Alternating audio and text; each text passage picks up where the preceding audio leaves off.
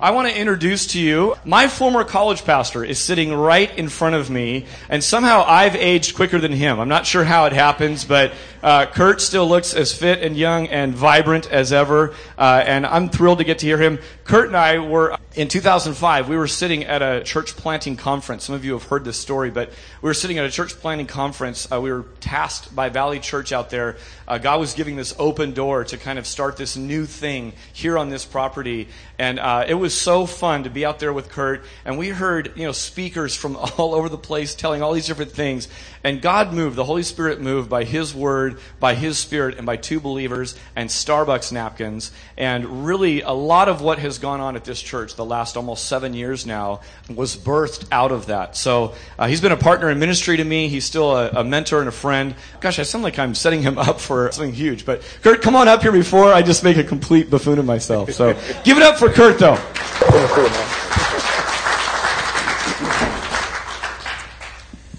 Yeah, so be careful if Dave Carlson ever asks you to go out for coffee. That's all I got to say. You know, watch uh, watch what's going. Hey, I'd like for you to do something for me. Would you take out your wallet? Wait, no, we haven't had the offering yet, have we? No, I want you to take out your wallet and pull out a, a picture that you have there. Or I guess in this digital age, pull out your iPhone and just whatever picture you got there, show it to somebody next to you, okay? Do you have any pictures in your wallet? Do you have a picture? Now, if you don't have an iPhone, kids, that's okay. I'm not, I'm for, you know, what would you have a picture of? And turn to somebody you didn't come in with today and show them the picture or tell them about it, okay? Somebody you didn't come with, just, just, just say, if I had a picture, this is what it would be of. All right, have you gotten to show your picture yet? Anybody got a picture they're just dying to show? I'll, I'll love look at it. All right. All right. Hey, kids, thanks so much. I hope you saw your picture in your dad's wallet or uh, uh, on his phone, something like that. We're going to let you guys go now, okay? So, kids, we're going to dismiss you at this time, and I think you know who you are. Uh, of course, you're welcome to stay as well. So, about a year and a half ago, we moved in uh, from our nice, quiet neighborhood uh, here by Neighborhood Bible Church up near Valley Church, where I serve. The first week we were there, we had helicopters flying over and SWAT teams going door to door. We happened to move in just before that Kaiser Permanente triple homicide uh, happened. That guy was uh, eventually, that, that scenario ended three blocks from my house. So that was kind of an exciting time. What happens when uh, those kinds of things uh, go about is you learn, you get to know your neighbors. And so uh, I got to know one of my neighbors. I'm going to see if I can advance this. We're going to have to come back to that because I don't know what that is. But, but, uh, and, and, and I found out that one of my neighbors has a vintage 1963 Shelby Cobra. Seven liter engine, zero to 60 in 4.5 seconds, no heaters, no wipers, no radio. This baby is built for speed. He would out there every Saturday. In fact, just about five days a week, he's out there waxing that thing, taking it apart, putting it back together again. I mean, it's an object of, of just a devotion for him. And w- everybody in the neighborhood knows that he loves his Shelby Cobra.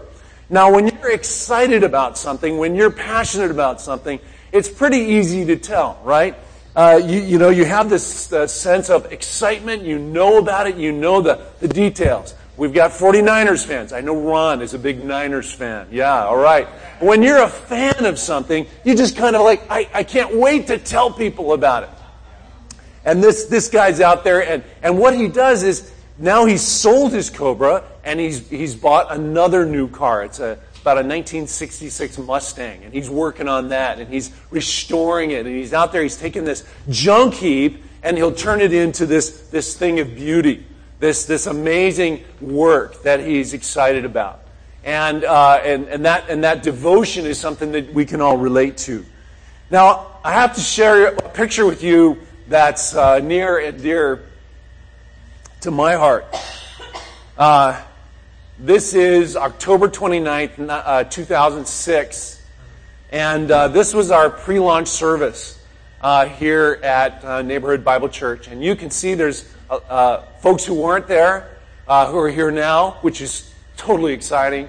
and there are people who are there who are not here now. And uh, uh, I just want to say that uh, this little girl, these two kids, and hiding there behind Tegan, uh, it's kind of hard to see, are my four daughters. And they would love to be here today, and my wife would love to be here today. They are now deep in ministry at, at their home church. Uh, the triplets had their sweet 16th birthday party, uh, if you can believe that, uh, yesterday. And so we're all getting older, uh, is what there is to say. But when something is near and dear in your heart, and as Dave said, uh, the, the, the, the dreams that we had, and the dreams that, that Family Bible Church had, and the faith that uh, was, was necessary to take a step into what's happening today.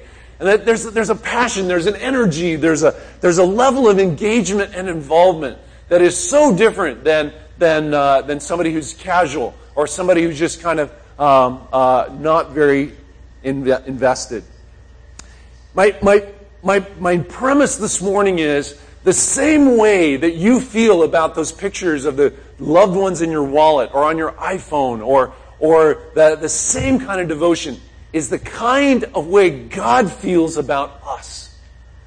And then take that and multiply it times a hundred, a thousand, that this love relationship that, that we sang about, that we, that, we, that we looked at, is the same way God feels towards you.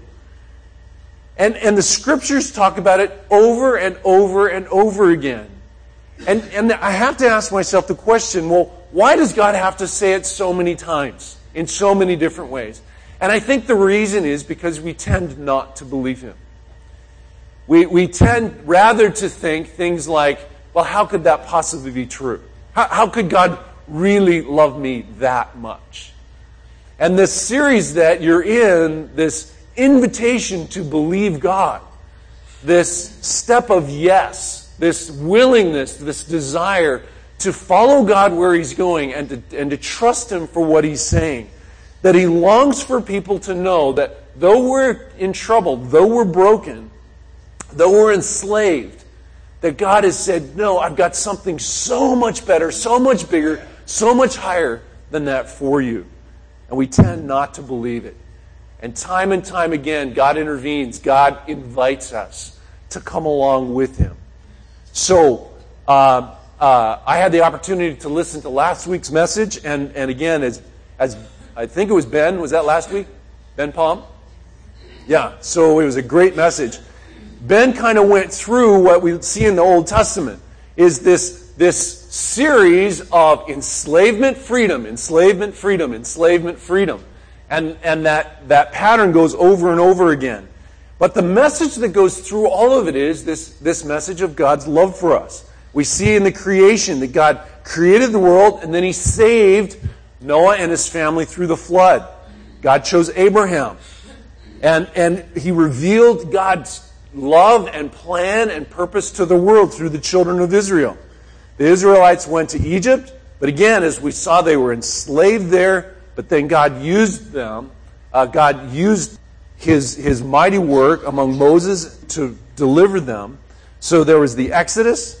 Then we saw this period of conquest where the people were looking for God to work. They would follow him into battle. Sometimes they would win, sometimes they would lose. But then this period of judges where they would win and they would be happy and they would be following God and then they would fall away. And God rose up these judges, Samson, Deborah, uh, all the way uh, through then to this time of the kings. And then the kings were good, they were bad, they were ugly, they were, you know, everywhere in between. And then we saw Saul, David, and Solomon. And then the, the kingdom split.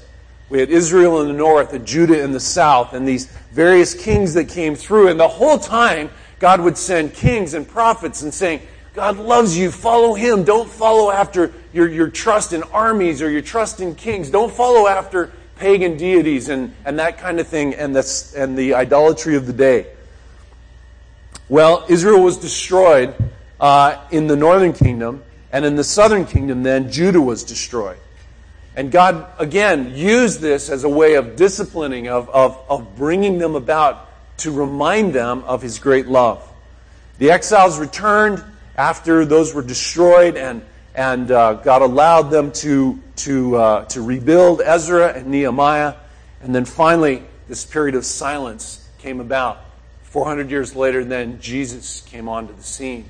And so today I want to look at this little, little, uh, maybe not so well known guy of Zephaniah. And if you turn in your Bibles to Zephaniah chapter 1, verse 1, it's in the minor prophets, so that means go to Psalms and turn right. If you get to Malachi, you've gone too far. Uh, it's after Habakkuk, before Haggai, and then, uh, and hopefully you can find it there. I, discovered uh, Zephaniah one time because somebody wrote me one of those cards, just had a little verse on it, and then I read this verse and I said, "Wow, that's a great verse." I put it up on my wall, but it was, but it was another thing to begin to study what God's Word has to say and in this whole idea of God's love for us. And so um, I want to put it in context for you. This whole idea of Zephaniah. Zephaniah 1 1 says, And the word of the Lord came to Zephaniah, son of Cushi, son of Gedaliah, son of Amariah, son of Hezekiah. Now, most of us, when we're reading along in our Bible, we just kind of blow right over that, right? Like, what does that mean? That doesn't mean anything. But, but here, it's actually really important because this guy was the great great grandson of Hezekiah. Now, if you're a Jew, you'd go, oh, Hezekiah, one of the awesome kings of Israel. I mean, he was the guy who it says he trusted in the Lord God of Israel, so there was no one like him among all the kings that came after him or all those who were before him, for he clung to the Lord. So this is this is um, Zephaniah's great great great grandfather. He was like the, the, the, you know, beside David, one of the greatest kings ever. But, as it often happens, we've talked about this cycle of you've got a great king, then his son Manasseh came along, he was bad, and then after him there was Amon, and he was even worse. And this was a period of, of, of idolatry, and the people of Israel wandered away from God. And they, they got involved in this, this, uh, this idol worship and evil, and so uh, it, it, was, it was an awful thing. So Zephaniah 1 1 then goes on and says, Son of Hezekiah, in the days of Josiah. Now, again, another high point. So Hezekiah here, Josiah here, and you get these two awesome kings. And if you study through the story of, of, of Josiah, this guy was an awesome reformer. And in that, in that thing of trusting the Lord, he had, he had uh, gone in and they'd had a church cleanup day. I guess you guys had a church work day here yesterday, right? I mean, the place looks awesome. It looks great. Well, they had one of those. And as they were cleaning up the, the temple, one of the, one of the high priests found a scroll. And it was, it was the law. It was the Old Testament. It was the Pentateuch. And, and King Josiah read through it and was so touched by God's word that he repented and he fasted and he said, God, we're so far from what you want. And he went through and, and the book of, um, of Second Kings tells us his story. He went through and he, like, uh, he, he cleaned out the, the idol worship and he, and he actually put to death the, uh, the, the false prophets and the priests that were leading people astray. I mean, he was so passionate that, that this was, that this was going to happen. Uh, his desire was to see this reformation come about. And that was right about the same time as Hezekiah, uh, as Zephaniah. So here are these two guys. One's a king and one's a prophet, and they're wanting the same thing. And so you've got like hearts that are calling God's people back to the right kind of mindset, the right kind of thing to happen. All right, so that's Zephaniah. Now, let me just give you a, a quick uh, uh, overview, and this is all intro to this one verse we're going to take a look at. If you're following along in your outline, you can see there, number one is a reason to repent. A reason to repent. Chapter 1, Zephaniah, verse 2. I will completely remove all things from the face of the earth, declares the Lord. I will remove man and beast. I will remove birds of the sky and fish of the sea and the ruins among the wicked. I will cut off man from the face of the earth. Wow, that's pretty harsh. I mean, that is big time. And what and what God is saying is, here's the reason to repent because I will come back. I will call the world to justice. The book of Zephaniah contains more references to the phrase the day of the Lord than any other Old Testament book. And it's this looking forward to God doing something spectacular, from God who has been uh, who created the world, who's been active in it, but who has not shown his holy power. He says, don't worry, it's coming. Sometimes we live in the world today, you know, in fact, the New Testament says, oh, where are the signs of his coming? Yeah, things keep going just as they always have. You know, the world's going to hell in a handcart, and that's, you know, that's okay, because that's, you know, that's all there is. Well, Zephaniah says, no, no, no, slow down. God is going to stretch out his hand against Judah, against all the inhabitants of Jerusalem. So Zephaniah was saying, take this seriously. There is a God, and you will be held accountable. The order of destruction listed in Zephaniah 1, 2, and 3 is exactly the opposite order of how they're created in Genesis chapter 1. So Zephaniah just walks through, going to take that out, going to take that out, going to take you out. So God is holy. God has this holy standard, and He wants to see us understand that. Now, flip over to chapter 2, verses 1 through 3. Here He calls the nation back to, back to Him. Gather yourself. Yes, gather, O nation, without shame, before the decree takes effect. So, what, what, what God is saying through Zephaniah is that He's saying, I want you to return. Oh man, I've got so much better things for you. Rather than living in this this cheap imitation of real life. I want you to really understand. I want you to return the ark. I want you to return the, the celebration. I want you to return to the joy of knowing God. And that's exactly what happens. I mean, Josiah uh, reinstitutes the, fe- the feast and the Passover and all these things that have been lost. And it's this time of great celebration and this, this, this um, uh, what do you want to call it? It's like a revival among the people of Israel. And again, he's saying the same kind of things the other prophets are saying. The, Isaiah is saying the same thing. Amos is saying the same thing. All these guys are calling the nation back to Israel. And as we, and as we see the Old Testament, what we see is a picture of our own hearts, don't we? We see this, this, this cycle of, hey, things are going great. I don't really think I need God. We turn away from God. Our hearts get hard. We fall into apathy we kind of fall down like this, and then God allows something to come into our lives and this, this time of repentance. And it's right there at that choice, place where we have a choice. We can either say, Yes, God, things are tough right now. I'm going to trust you. I'm going to allow you to refine me and make me and turn back to you. Or we can just keep straight on going, right? We can keep going into that. And one of the tools that Satan uses in that crossroads is this sense of shame the sense of, oh, you're no good. How could God ever love you? Notice that it says, chapter 2, verse 1, it says, oh, nation without shame. And so part of it is there's this idea of, I'm so hardened that I don't even care. That, that notion that before our sin, what's, what Satan does is he takes away uh, uh, uh any thoughts of sin. You know, I'm, I'm not ashamed of what I'm doing, right? I'm kind of, and then after sin, he maximizes it and heaps it on us. And God says, I don't want you to live in either one of those two extremes. We'll see where God wants us to live a little bit later on in this. All right, so now we've seen the reason to repent. Notice then the next thing Zephaniah chapter 2, verse 3. Here, here's God's answer Seek the Lord, all you humble of the earth, who have carried out his ordinances. Seek righteousness, seek humility. Perhaps you will be hidden in the day of the Lord's anger. So here's this answer Seek the Lord hum, with humility, with obedience, with righteousness. This is what God, God has in mind for his people. Zephaniah calls the humble of the land to, to, to, to, to seek after him, to look, to try to find that even more. Anyone who's in the land who is humble enough to look to God, they should do it. These same three conditions are what we find in other familiar passages. Micah 6 8.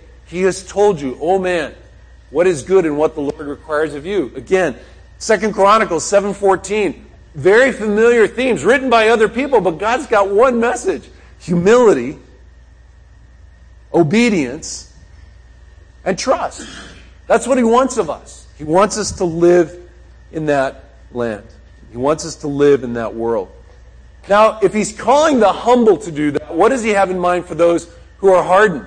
I think he's got the same thing in mind. He's got the same thing in mind for you or for me. Regardless of where you are in your spiritual journey today, God's got those same three things in mind.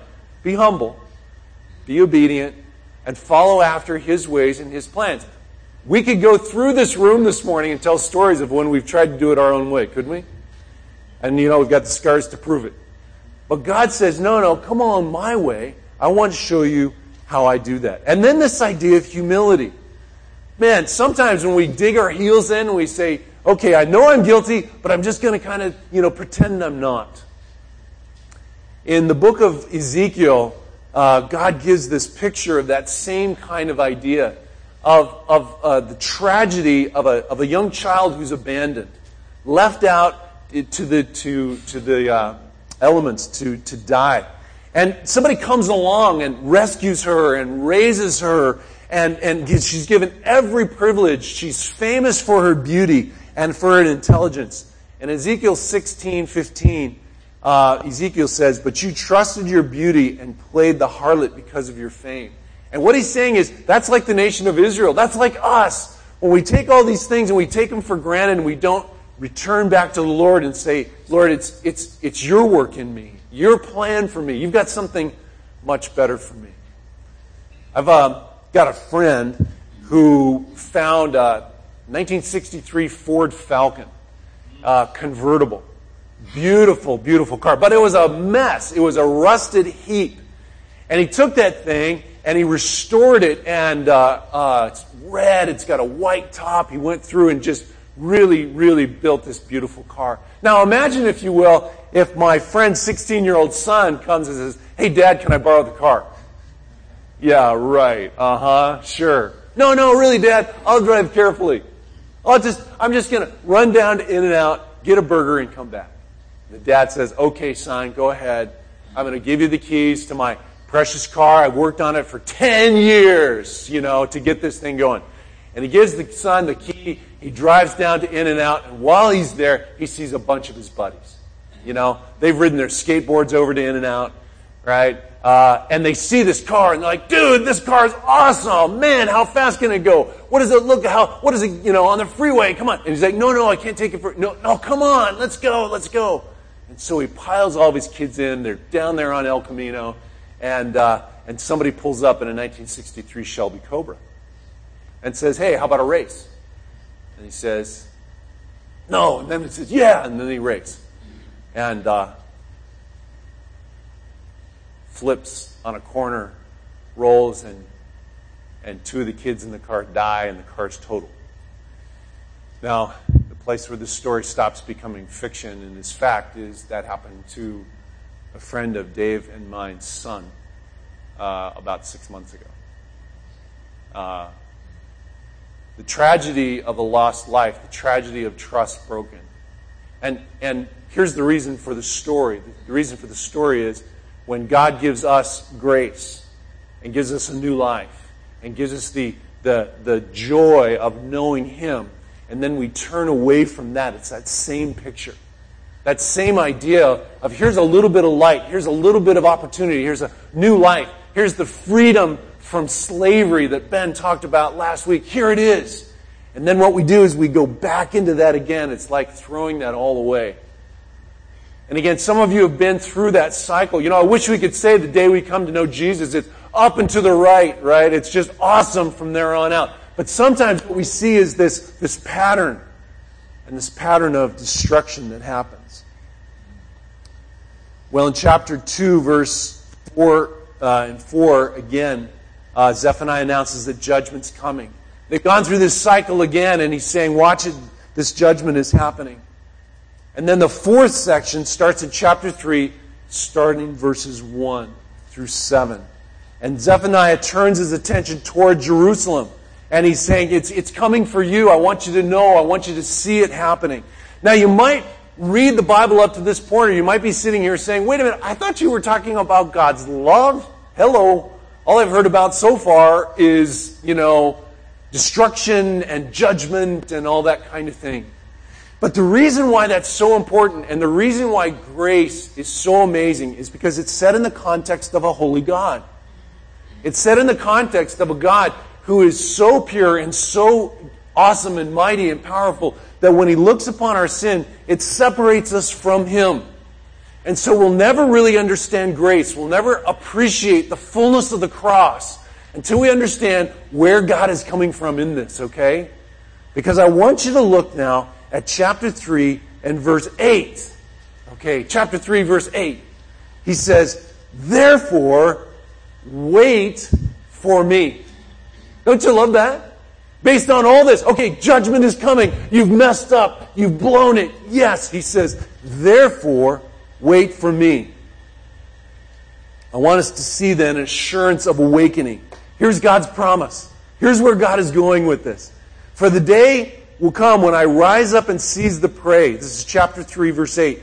For my decision is to gather the nations, to assemble kingdoms, and to pour out on them my indignation, all my burning anger, for the fire of my jealousy, all the earth shall be consumed. Notice it's important there to see who it's, who it's on. It's not just the Jews. It's not Israel. It's not Judah. It's everyone. It's the whole earth. Then verse 9. For at that time I will change the speech of the people to a pure speech, that all of them, all of them may call on the name of the Lord and serve him with one accord. God is setting up this amazing story that is culminated in the cross and in Christ. Remember, all the Old Testament, all the prophets, everybody was pointing towards this focal point of history, which is Jesus on the cross. And he says there, then here it is. I'm, I'm gathering people together. I'm putting history, I'm weaving it together for my great purposes. This assurance of awakening comes out. We see it again in the book of Ezekiel. A new heart I will give you and a new spirit I will put within you. I'll put my spirit within you and cause you to walk in my statutes and be careful to observe all my ordinances. This is this promise of God that He's going to do a new work in our hearts. And in Acts chapter 2, when, when the Holy Spirit fell down, when Jesus had left and He said, Go and wait for me in Jerusalem, and this, this culmination, Peter preaches this sermon. He says, It's happening. Here it is. Everything that was looked forward to in the past, it's coming right now. And so this assurance of awakening is referred to and culminated in the church. And again, I already touched on this, but it is a pledge to the nations. Notice who's gathered in verse 8. It's the nations. It's not just Israel. It's not just Judah. It's not just the, the chosen people of God. His plan from day one has always been the whole world. By the way, if you get a chance to go to Perspectives, I highly recommend it. It is really, really worthwhile. That plan of God to reach the whole nations, starting clear back in day one. Let me ask you this. We're reading the Old Testament, right? We're reading through God's specific words to God's children, which at the time were just the Jews. How do we think that any of us Gentiles have any claim on any of these verses? Right? I mean, they're written, they're not written to us. They're written in context to someone else. So you say, well, how, how is it that it's for us? Well, it's for us because of the mystery we sang about in one of those songs to be revealed. It's not just for the Jews. Look at Ephesians chapter 3, verse 6. Here's this mystery that the pledge to the nations is the Gentiles, that's you and me, are fellow heirs and fellow members of the body and fellow partakers of the promise in Christ through the gospel. Paul in, in 1 Corinthians, in Ephesians, in Romans goes over and over again to say, God's plan is not minute. It's not small. It's global. It's for the whole world, all people, all where, of all time. And so this idea of, of this pledge is to many others. Ephesians chapter 2, verse 12. You were separate from Christ, excluded from the commonwealth of Israel, strangers to the covenant of the promise having no hope and without God. That's our place as Gentile. God came and spoke to the Jews, but we get in on it. Part of God's plan from the very beginning. Okay, that's all intro. I mean, I'm now to my to my text for this morning. This promise of rejoicing. Look at chapter 3, verse 17.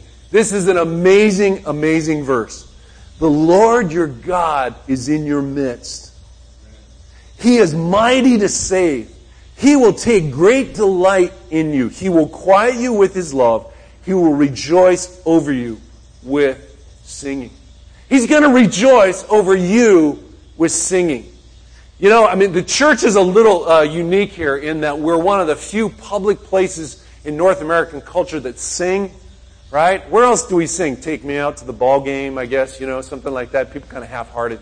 I was down in Maracanã Stadium in Rio de Janeiro. It seats 200,000 soccer fans, okay? And soccer fans are not like in, in Brazil, are not like fans in America. Okay, let me just tell you. And when their team comes on the field there, they go nuts. They sing these songs, they chant, and they wave these enormous flags. That's the kind of singing that they do. My friends, when God sees you, He doesn't go, oh yay. He is singing. Now, I don't know if this captures your brain at all that God can sing over you. Again, most of our mindsets is we probably feel God is mildly irritated at us most of the time. But the invitation is for, for you to join God in believing that you are singable. that, that, that there's something we're singing about in you. Ponder this for a moment. How did God create the world? What did He do? He spoke. Look at the beauty of speaking. Look at the beauty around us in the stars and the moon and the universe and the creation and a little baby. Look at all that. That happened when He spoke. Guys, what happens when He sings? I mean, come on. It's so much higher. It's so much love. The, the artistic expression, the joy that's flowing out of His heart. He said, let there be light. Boom! And what happened? And he's going to sing. He sings over us. How can this be true? How can this be true? Let's pick apart this, this verse. I put it in your notes just so you'd have it right there. Notice the Lord your God is with you. God is present. Hey, Dave, will you give. I, I didn't bring my watch. Can you just give me a sign when I got like five minutes? Okay. Because um, I'm sure I'll go 10 more. Uh, the Lord your God is with you. So first, first uh, note there is God is present. God is present. I just finished reading a book with my family called Practicing the Presence of God. You know, regardless of how tightly we close our eyes or plug our ears, God is present. You cannot hide. You cannot run. Well, you can run, but you can't hide. This book of Psalms tells us that. Psalm 73 verse 28 says, The nearness of God is my good. So let me ask you today, is the nearness of God good for you? Is that something you just go, oh God, I'm so happy you can see every thought. I'm so happy that, that you're with me wherever I go. Your eyes go where my eyes go. Your thoughts go where my thoughts go. Is that happy for you? I, I met with a lady at, at uh, Valley Church who's had a chronic disease for 10 years. She's in pain all the time. She can't come to church. I took her communion one day and she said, Kurt, I can't explain it to you, but I can tell you God's presence is with me every day. And we forget that. What Satan wants us to believe is that somehow when you've misstepped or mislooked or misspoke or misthought, that God, yep, I'm turning my eyes away from you. I don't see you. I'm not looking at you. God is with us. You say, no, I, I, I, I can't believe God's rejoicing over me. God is present with us because I feel like He's so far away. That is a lie from the pit of hell that Satan wants you to believe. He is with us. And this then is where Jesus, Emmanuel, takes on a level of significance that we just can't even comprehend. That God is not just with us in spirit, Jesus came and was with us, Emmanuel, God with us, God present, God in the flesh, so that we could know and experience and touch Him and hear Him. John 14, 9 says, Anyone who has seen me has seen the Father. And so true freedom, true understanding, truly God with us happens in Christ and Christ alone. That's what Ben said last week. That's what's been said every week. That this is not about somehow freedom of, I'm, I'm going to earn my reputation. I'm going to become good enough that God's going to be happy with me because of my good works. No, it's because of grace. It's because of Christ. It's because of the cross. Some people might say, well, you know, again, God doesn't really care. Sure, God's with us. God's with us all. You know, kind of like Voltaire, right?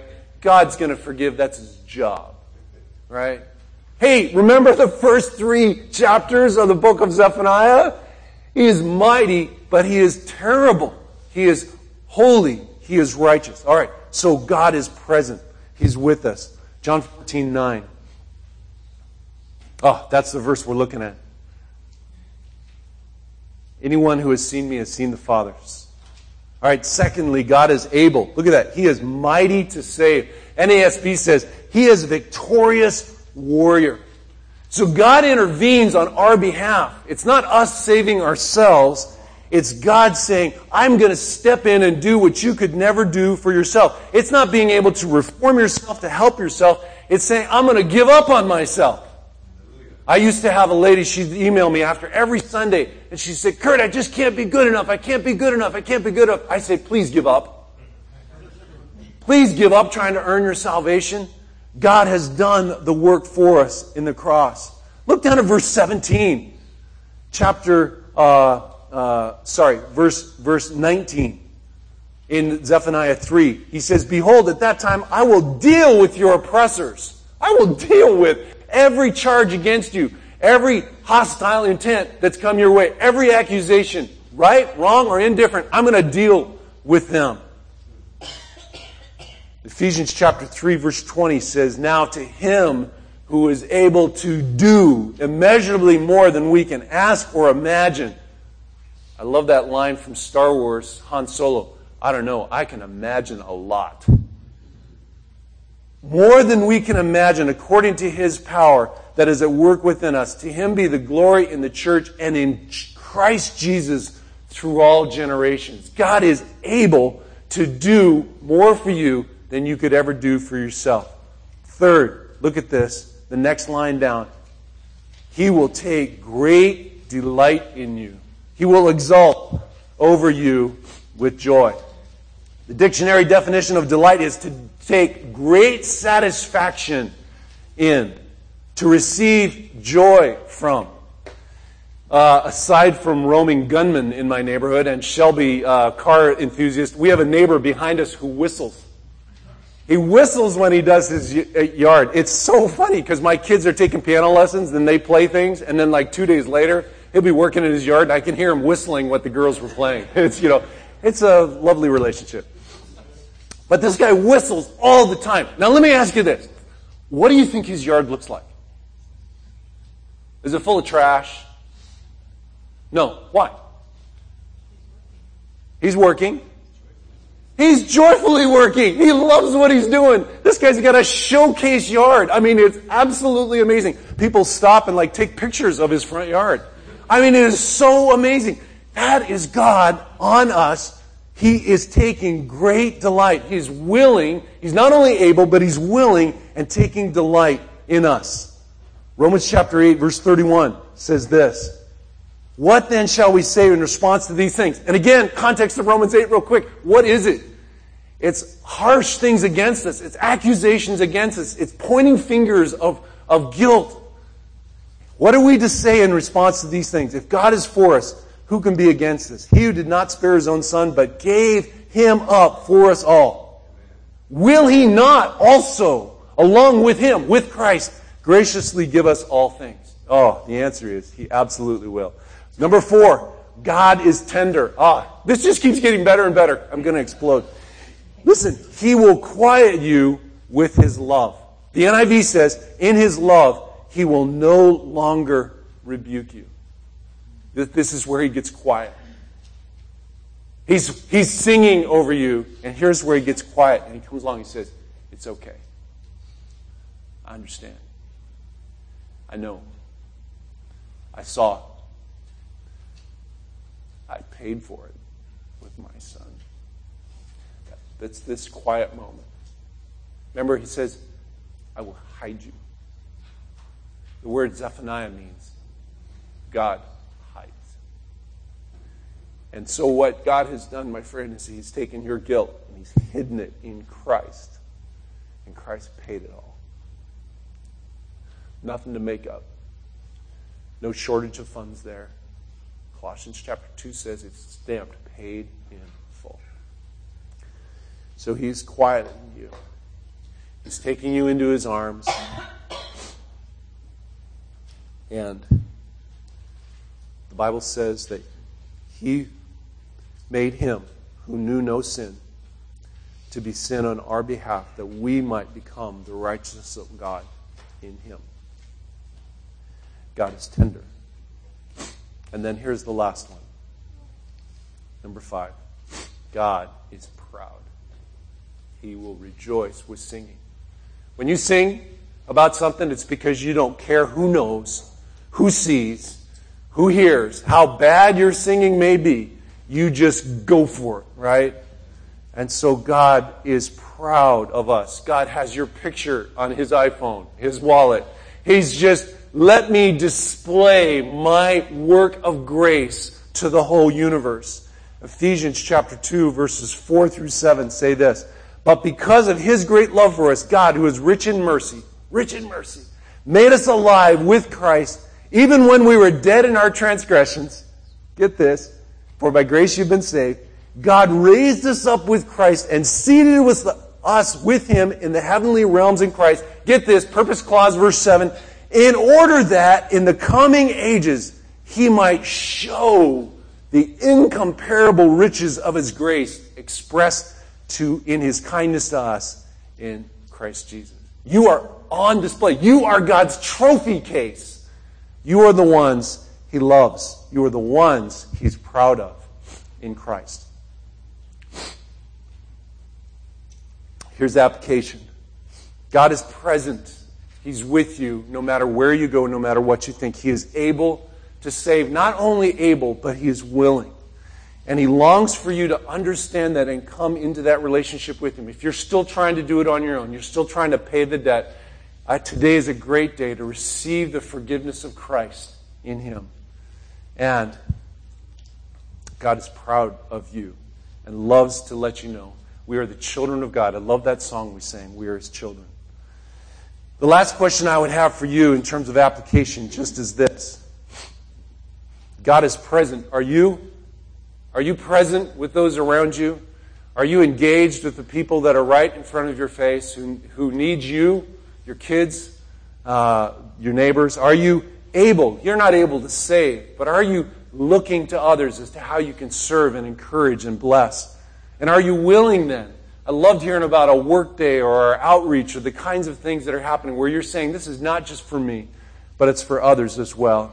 God is tender. Are we tender to people around us? And then finally, are we proud of Christ and the name that we bear in Him? Let, would, you, uh, would you pray with me this morning? Lord God, we thank you so much for the grace and freedom that comes in Christ, for your invitation to come and to join you in, in gladness, in rejoicing, in, in, in the happiness that comes in grace, and to be free from, from performance and free from having to, to earn our way into your good graces. We thank you, God, for that we can celebrate in Christ's name.